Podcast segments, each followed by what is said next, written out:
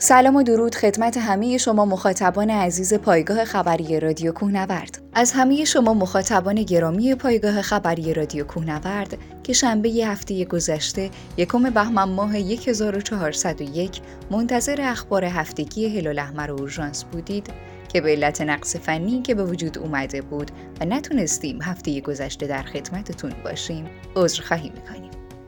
اگر موافق باشید بریم شنونده اخبار این هفته باشیم.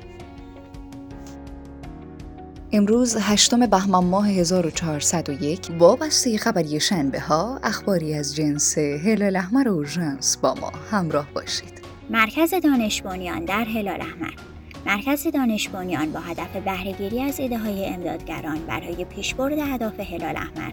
راه اندازی می شود. جدیترین چالش اورژانس کشور فرسودگی ناوگان آمبولانس از جدیترین چالش های اورژانس است و 3000 آمبولانس فرسوده باید از رده خارج شود. همکاری مشترک هلال احمر ایران و عراق پیشنهاد همکاری مشترک هلال احمر ایران و عراق برای ساخت بیمارستان در بغداد مطرح شد. مشاوره به دانش آموزان با 1570 خط 1570 اورژانس اجتماعی آموزش و پرورش با هدف کمک به دانش آموزان راه اندازی شده است. جشنواره کتاب برای دانش آموزان اشایر جشنواره کتاب با هدف آشنایی دانش آموزان اشایری با فرهنگ کتابخوانی با همکاری هلال احمر در خوزستان برگزار شد.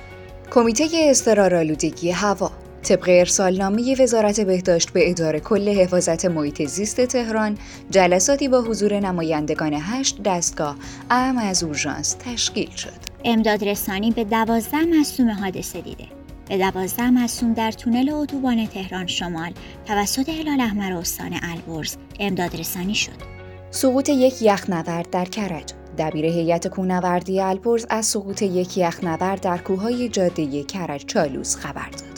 از اینکه با پایگاه خبری رادیو کوهنورد همراه ما بودید سپاس گذاریم تا شنبه هفته آینده بدرود.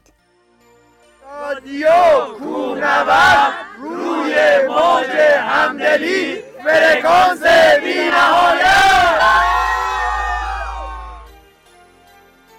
عرض سلام و درود و خود و قوت دارم خدمت همه شما مخاطبان گرامی پایگاه خبری رادیو کوهنورد.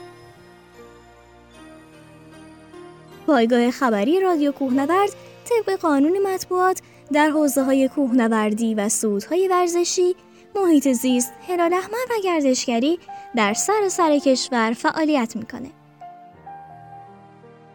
تا یادم نرفته باید خدمتتون ارز کنم که این رسانه هیچ گونه رابطه حقوقی و غیر حقوقی با صدا و سیما نداشته و نداره. شما هم می‌تونید سوژه ها و دقدقه های خودتون رو با ما در میون بذارید. با ما همراه باشید.